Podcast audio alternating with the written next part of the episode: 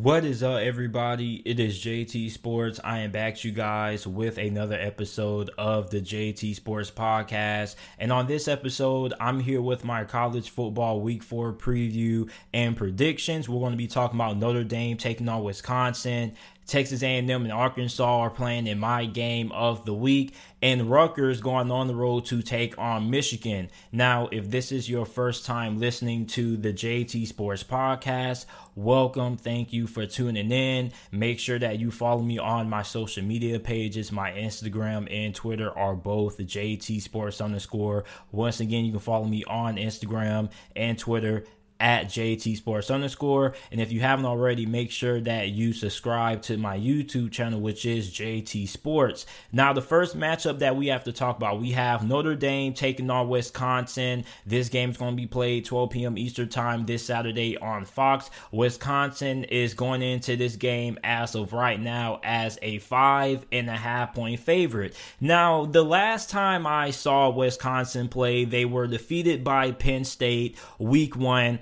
And I feel like Wisconsin beat themselves that game. Okay, they had a lot of miscommunication, you had some turnovers, and I'm not trying to take anything away from Penn State. Okay, Penn State won a game, not trying to take away their victory. Penn State is a really good football team as they defeated a really solid Auburn team this past Saturday. But I believe that if Wisconsin was to play Penn State again, I would take Wisconsin. Now, you look at Wisconsin, okay? You cannot be a ball control team and then eat up so much time off the clock and then have turnovers. You also came away empty on a couple of red zone trips. So, Wisconsin, I want to see if they're able to clean up the problems that they had week one against Penn State and this game against Notre Dame.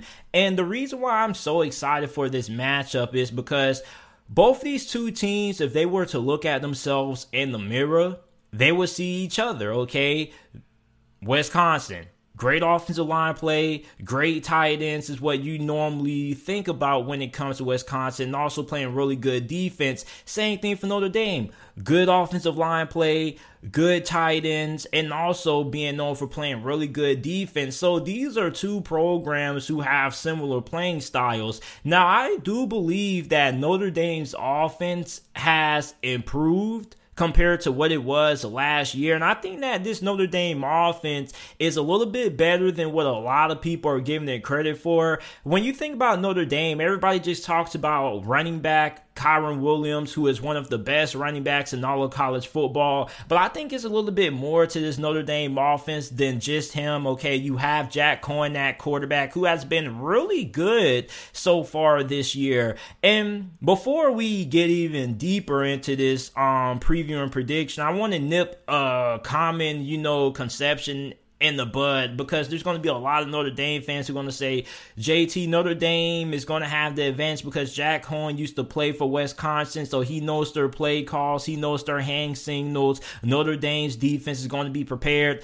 That's false. And the reason why that's not a good narrative is because, first of all, it's not all that hard for Wisconsin to just switch around their hand signals. Like, it's not really all that difficult. So, I just want to go ahead and nip that common misconception in the bud because I know there's a lot of Notre Dame fans who are probably going to say that they're going to say Jack Coan is going to have this Notre Dame defense prepared because he's going to give away their plays and things like that. Like, it's not that difficult to change your hand signals and how you call in the plays. But Jack Coan has been really good and he has so far exceeded my expectations for how he's played. Like, you think about that game against Toledo when um I think he had missed um he had dislocated his thumb. He ended up popping it back in, and he came in and threw the game-winning touchdown pass. Like I've been really impressed with how Jack Coan has performed so far, and he's going to have to have a big game against a Notre Dame defense that right now um kind of struggling. I really feel like this offense has been the reason why Notre Dame has won the games they've played in so far compared to the defense, which may sound a little bit crazy to say, but I think it's the truth. I kind of feel like this offense for Notre Dame has been carrying the Notre Dame defense led by defensive coordinator Marcus Freeman, and that goes into my next question that I have about Notre Dame going into this game Will Marcus Freeman have this defense rolling? Has Notre Dame finally figured out what they like to do defensively because Notre Dame's defense hasn't really been that good this year compared to what it was last year, okay? They're 69th in college football and rushing yards per game allowed, allowing 148.3 rushing yards per game. They're also allowing 4.3 yards per attempt, and that's really concerning when you look at a Wisconsin team that, first of all, is really good up front when it comes to their offensive line, and a Wisconsin team that loves to run the football like one thing about Wisconsin is that this team is going to run the football. I wish I could find a woman that is committed to me as much as Wisconsin is to running the football because Wisconsin will run the ball and they will not stop until you prove that you can stop it. And it's, it's really amazing how committed Wisconsin is to running the football, man. Like in this day and age of college football, everybody's leaning towards a more air raid offense, wanting to have all of these dynamic plays in the passing game, but you still have Wisconsin who's still doing things kind of the old fashioned way, playing hard nosed football on both sides of the football and running the ball. And, you know, for Notre Dame, if you're an Irish fan, you definitely have to be a little bit concerned about your run defense heading into this game. So is Marcus Freeman going to have, you know, some of the issues on defense cleaned up in this game? Also, you look at Wisconsin's offense. Okay, Wisconsin I feel like week one against Penn State, you know, we didn't really see this Wisconsin offense in full form per se. Uh, I think they had a couple of guys out. You know, there was kind of some rust issues there. You had some mishandled handoffs by Graham Mertz and I just really feel like Wisconsin's offense wasn't in, you know, full season shape. They were still trying to knock the rust off. So I think that this offense is going to be better this game against um, Notre Dame than what they were week one against Penn State. Now, you look at both of these two teams, they have to be really efficient and make the most out of every possession on offense because Notre Dame and Wisconsin both have these ball control kind of mindsets when it comes to their offense. Okay, they like to take a lot of time off the clock. And when you do that, you're going to tire out the opposing team's defense, but also the negative arm effect of that's the fact that okay, you're not going to have a lot of possessions. So you're looking at Wisconsin, Notre Dame. Both these two teams are probably going to have about you know, 50 to 40 plays combined because they're not going to have a lot of opportunities to have the ball. So that also means that turnovers and what these two teams do in the red zone are going to be extremely important because when you look at what these two teams do in the red zone, depending on how much success they have is going to determine who's going to win this game. Okay, which team is going to be able to score and make the most out of their red zone possessions? Which team is going to be able to come away with touchdowns instead of field goals? Like the red zone is going to be really important. Now, the time of possession battle and the turnover battle is also going to be really important as well because, of course, when you have two teams that are going to be having the ball for very long durations of this game, if you have one turnover, that can drastically affect the outcome of the game because pretty much if you have a eight minute drive, let's say for Wisconsin, okay, let's say Wisconsin has a drive in the second quarter where they have the ball for seven minutes. And then if they end up coming away with nothing or they end up turning the football over, you essentially wasted eight minutes of that quarter and eight minutes of a drive where you came away with nothing. So turnovers and being efficient on offense are really key factors for both of these two teams. Now, when you look at Notre Dame, I'm really intrigued in seeing how this young offensive line for Notre Dame handles a really good front seven of Wisconsin. And Notre Dame kind of has some concerns, I believe, when it comes to their offensive tackle spots, at least one of their offensive tackle spots. Now, Brian Kelly, okay, I definitely feel like he has a lot of confidence in his offensive line going into this game.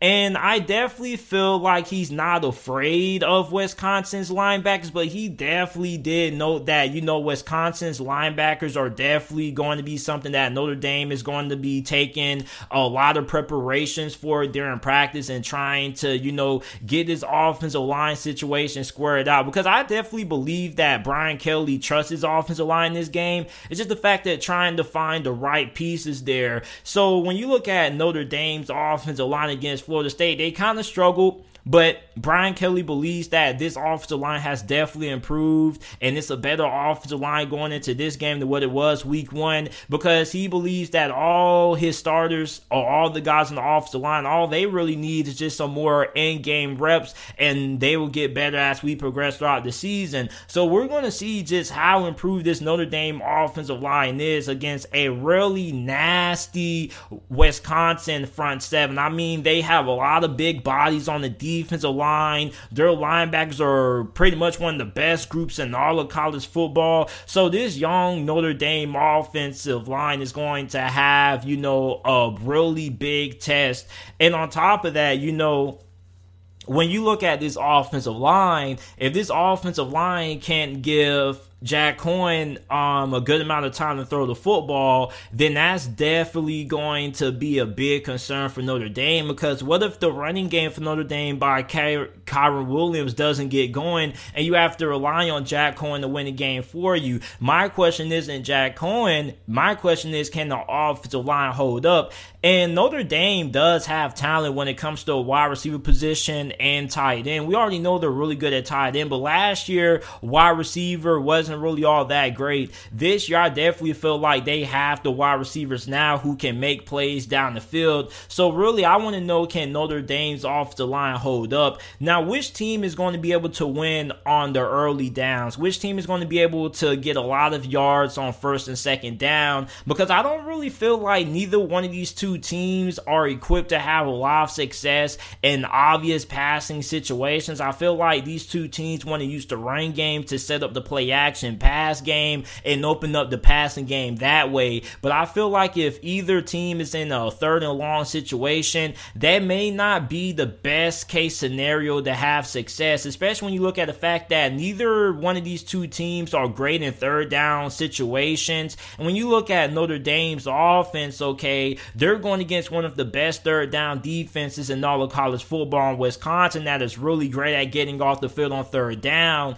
So when you look at the third down battle in this game, that's going to be really important. But the most underrated factor in this game that I think is going to be a huge, huge determining factor in determining the winner of this game is going to be special teams. Because to be quite frankly with you, I don't expect a lot of points to be scored. This is probably going to be a defensive slugfest. So if you are a fan of offense, you're probably going to try to want to find another game because this really isn't a game that you're going to see a lot of big plays and a lot of, you know, exciting plays on offense. So when you look at special teams, special teams is going to be huge because field position is going to be really big in this game, okay? Let's say Notre Dame gets the ball at the 20 and let's say they lose a couple yards. Let's say they go three and out and they're punting the ball from their own 13 yard line. So you're looking at Wisconsin, you're going to have the ball in pretty solid field position and field position is going to be really big in this game when you have two great defenses. So it's really going to be all about can you set your offense up in situations where they have short fields and they don't have have to drive the length of the field to get into scoring range. So that's why the field position battle is going to be so key in this game because if you end up having a punt that ends up getting down inside the 10 and the opposing team has to end up driving the length of the field to get in the field position, I don't really feel like either one of these offenses are going to be able to have that much success sustaining drives when you look at how good of defense we're going to see in this game. And I do really feel like Marcus Freeman and his Notre Dame defense are going to be able to have things figured out.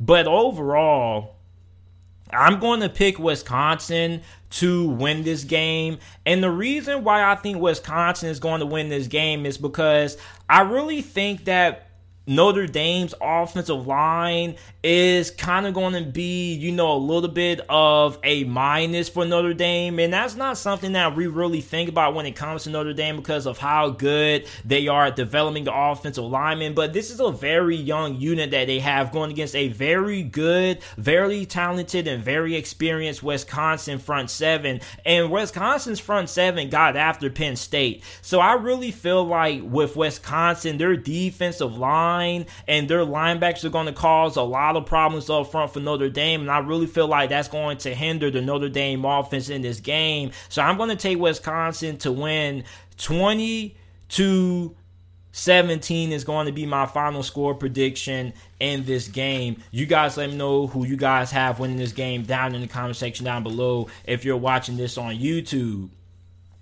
Now we have a game that I've been really excited for. This is my game of the week. We have Texas A&M taking on Arkansas. This game is going to be played 3:30 p.m. Eastern Time on CBS. A&M is a five and a half point favorite. Now, you guys know if you guys are, you know, watching this from an Arkansas fan perspective, you guys know that I am a temporary Arkansas fan for this season because every year I get behind, you know, what's this year's Cinderella. Okay, last year was Indiana. I rooted for Indiana. The year before that, it was Minnesota. The year before that, it was UCF. And I always like rooting for Cinderella stories. I always like rooting for the underdog. And I've been telling a lot of people before the season that I believe that Arkansas is going to end up being the second best team in the SEC West this year behind Alabama. And a lot of people disagree with that. Well, this is the game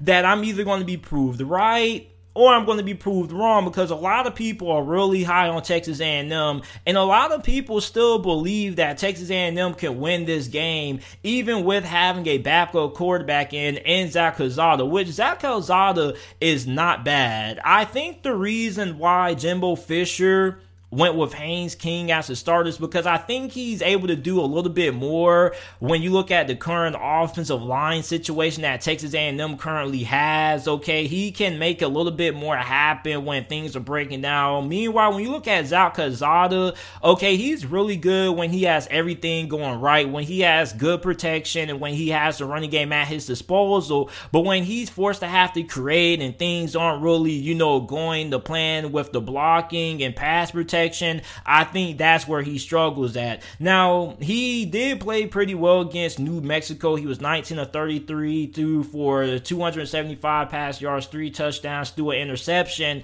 But my biggest concern is going to be how is Jimbo Fisher going to make things easy on him and get him into rhythm in this game against a very good defensive coordinator in Arkansas and Barry Odom. And a lot of A&M fans going to say, well, all Texas A&M has to do is run the full football and they should win this game. I don't really think that's a fair statement to make. Like even if Texas A&M has success running the football with Spiller, I do feel like they're still going to need Calzada to make some big throws in this game because I don't think that this is the Arkansas team that a lot of you Texas A&M fans believe that uh that has been of the past okay? Like this is the best arkansas team that texas a&m has played in a very long time. And a lot of people are asking the question should texas a&m be on upset alert? You're damn right you should be because this arkansas team is for real. A lot of people keep sleeping on this arkansas team. A lot of people aren't sold because they beat texas. They're like oh well they just beat texas. Texas isn't all that great.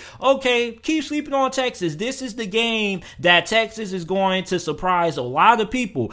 And a lot of Texas A&M fans are really concerned about the offensive line going into this game. And please don't come on here and tell me that you're not, because I've been reading a lot of you guys in the Bleacher Report community tab, because you guys know that Bleacher Report has the little college football communities, so everybody's able to interact with each other. And all I've been seeing on the Texas A&M community tab has been the offensive line. Is Jimbo Fish going to have the offensive line cleaned up? Jimbo Fish needs to have a talk to the offensive line coach. And and rightfully so because Texas A&M's offensive line hasn't really been all that great, and you're going against a really good Arkansas defensive line. You're going against a defensive line that has a lot of experience and a lot of talent. Now, for me, when you look at Texas A&M, what's going to keep you in this game is going to be your defense because you have one of the best defenses in all of the SEC. Now, KJ Jefferson, who is the quarterback for Arkansas, he's a really talented runner, okay? But I want to know how good of a passer he's going to be against a really good A&M secondary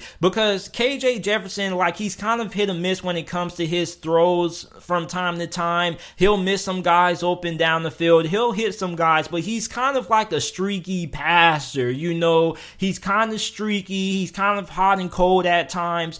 And Arkansas has a really good rotation of running backs in Trelon Smith, AJ Green, Raheem Sanders, um, Dominique Johnson. But I really feel like for KJ Jefferson, although we know he can do with his legs, if he's going to be able to lead Arkansas to a victory, he's going to have to be able to make some throws down the field. And the question isn't really really wide receivers because I do feel like Arkansas has a really good group of wide receivers. My question really comes to, you know, how good of a passer is KJ Jefferson? He hasn't really been tested. So when you look at this Texas A&M secondary, this is a really good group. So I want to see how's his decision making going to be? How's his accuracy going to be? Because there hasn't really been a lot of games where Arkansas really has had to have big plays because they've been so dominant running the football. Their offensive line, in my opinion, is the best offensive line in the SEC this year, going against a really good Texas A&M defensive line and a really good front seven. So I think that for both of these two teams, these two quarterbacks are going to have to be able to win this game, at least making a couple of big throws.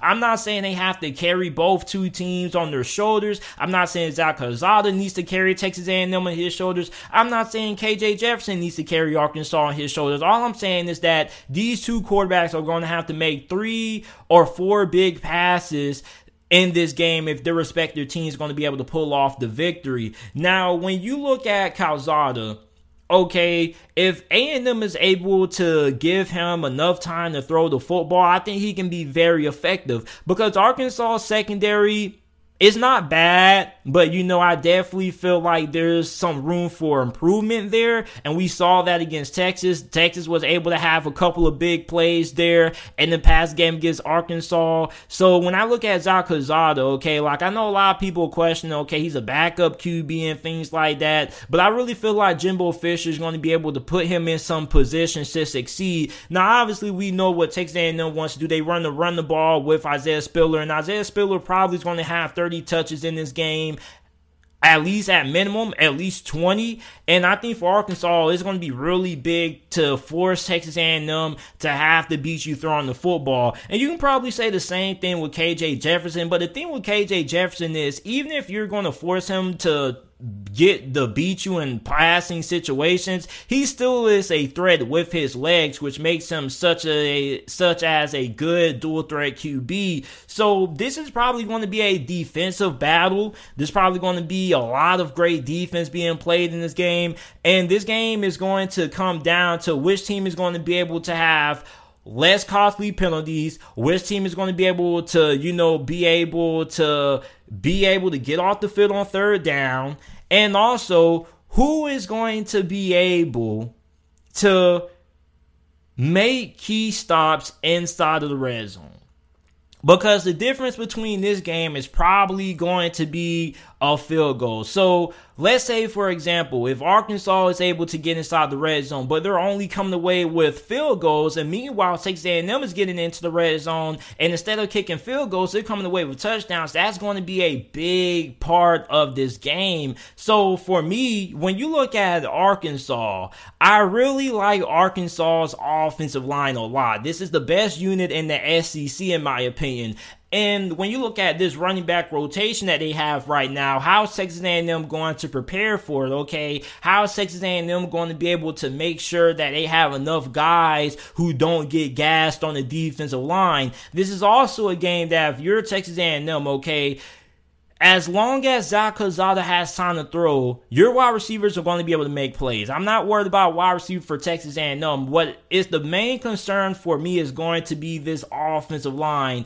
And if this offensive line can handle up, I think Texas A&M can get the victory. But I'm going to roll with Arkansas to pull off the upset.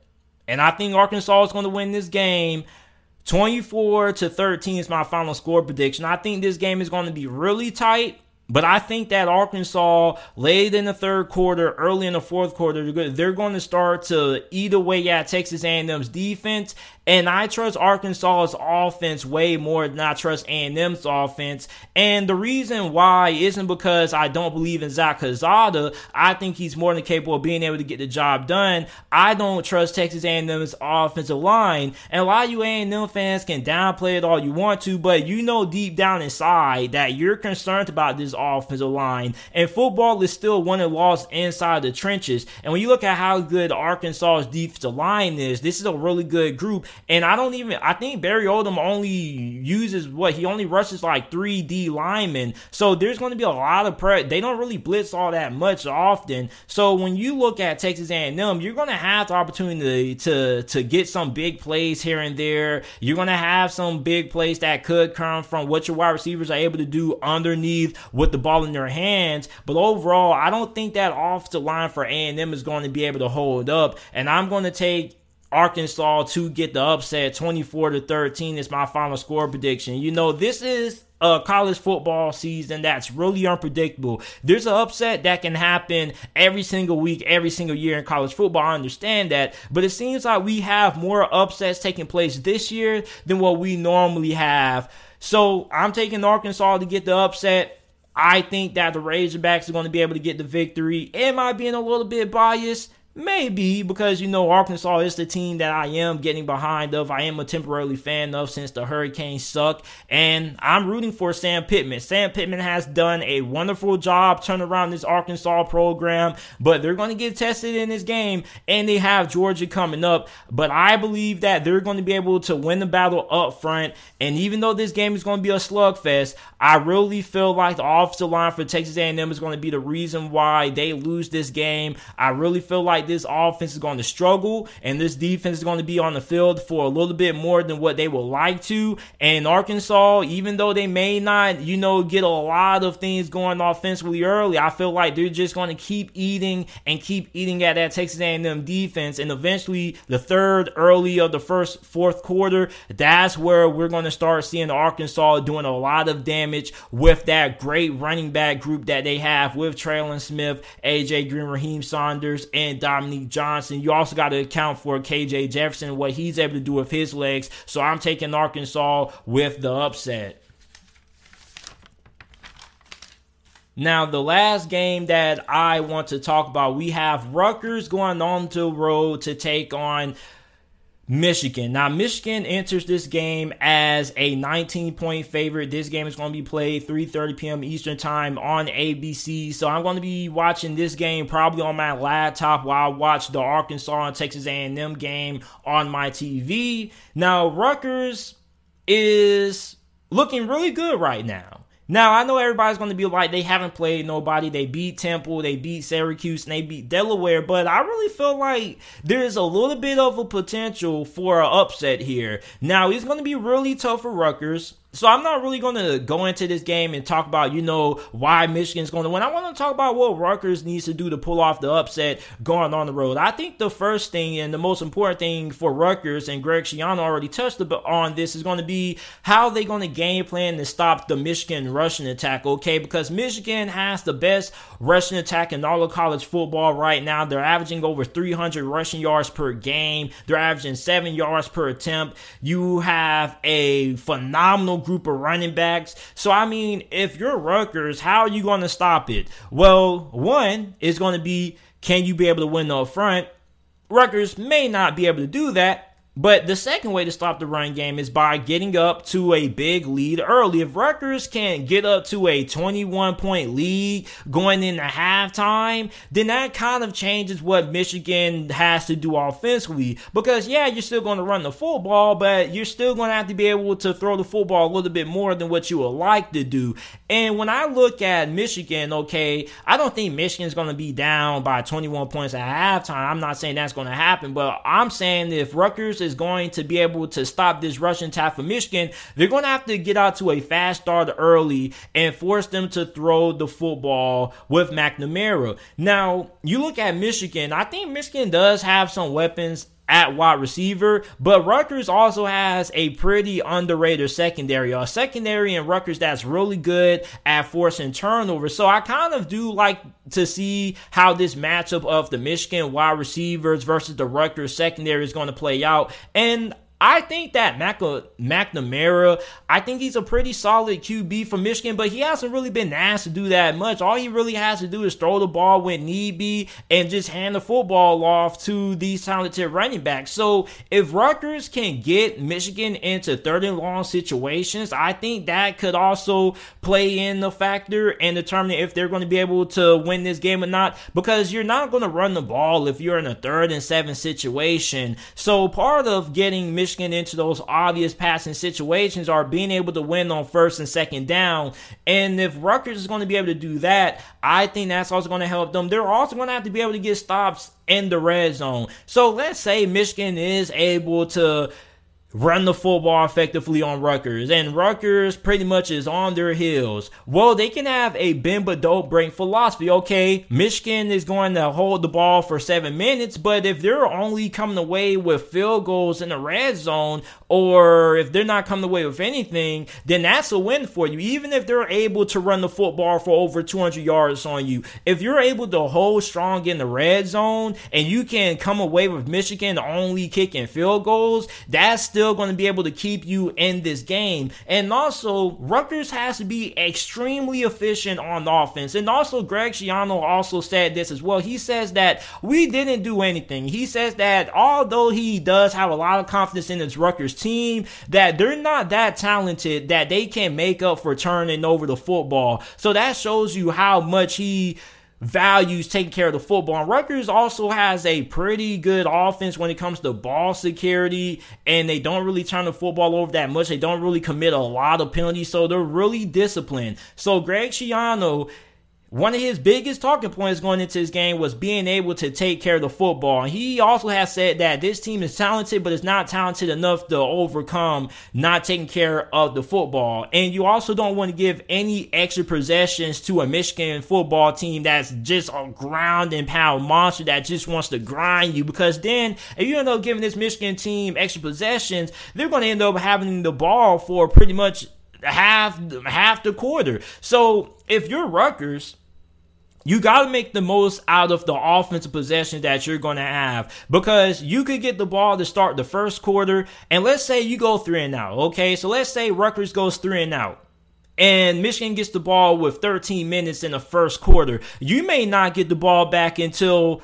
three or four minutes left in the first quarter. And you may not even see the ball until, you know, like the second quarter may be with how efficient this rushing attack is. So for Rutgers, you have to be really efficient on offense. You have to make the most out of every single possession you have. You can't afford turnovers and you can't afford to have drives when you're not at least moving the ball down the field and putting points on the board. Now, they're also going to need to force some turnovers because let's be honest, you're not not going to be able to pull off this upset unless you have a little bit of luck go your way, which also means some penalties on Michigan's behalf, but you're also going to have to force some turnovers. You're going to have to give the ball back to your offense, and you're going to have to make some extra possessions. You're also going to have to force Michigan to come away empty. And that's you know, a big con when you have a great ground and pound offense. When you have a great ground and pound offense, yes, you do take a lot of time off the clock, but also if you're not doing anything and you're having the ball for eight minutes, seven minutes, and you're taking a lot of time off the clock and you're not doing anything with it,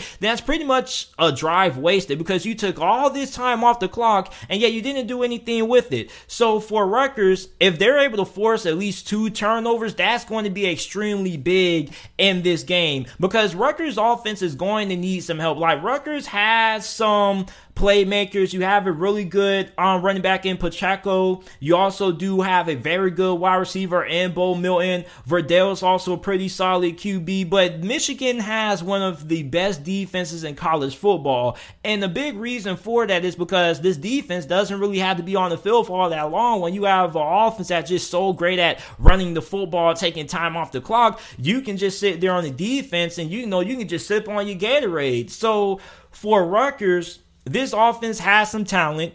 You do have some playmakers, but they're going to need some help and they're going to need some assistance. And that also is probably going to include winning the field position battle, making sure that you're able to execute on special teams, and that maybe you can get a couple of big returns in that sets your offense up with a short field. Okay. So for Michigan, um, really all they just really need to do is to take care of the football, establish the run game, doing what they've been doing, and not have a lot of costly penalties, and they pretty much should win this game. So I'm rolling with Michigan to pull off the win.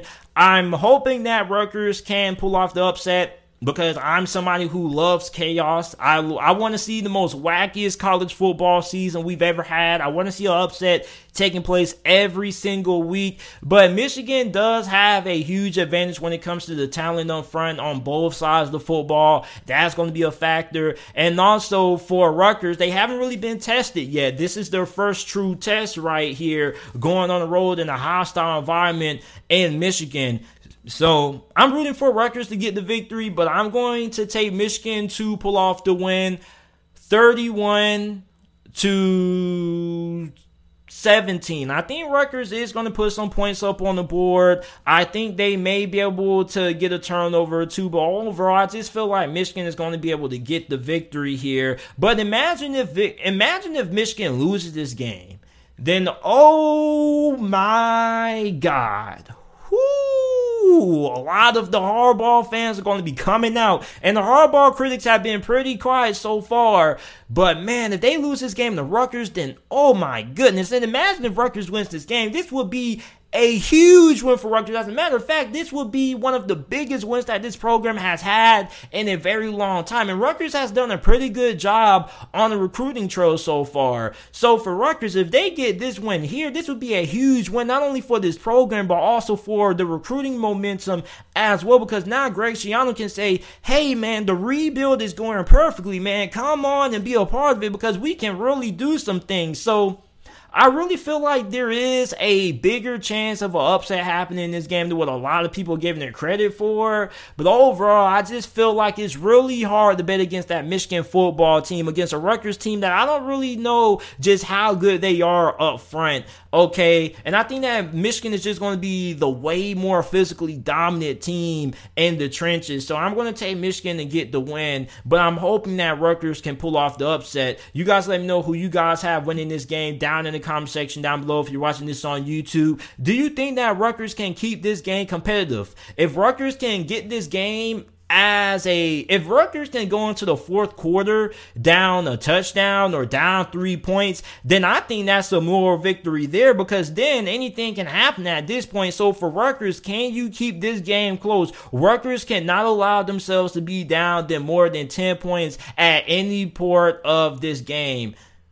So this is it for this episode of the JT Sports Podcast. If you enjoyed this episode, make sure that you go ahead leave a five star review down below. Also, make sure that you share this podcast on your social media pages with your friends, family, and acquaintances. And I will see you guys shortly with another episode of the JT Sports Podcast.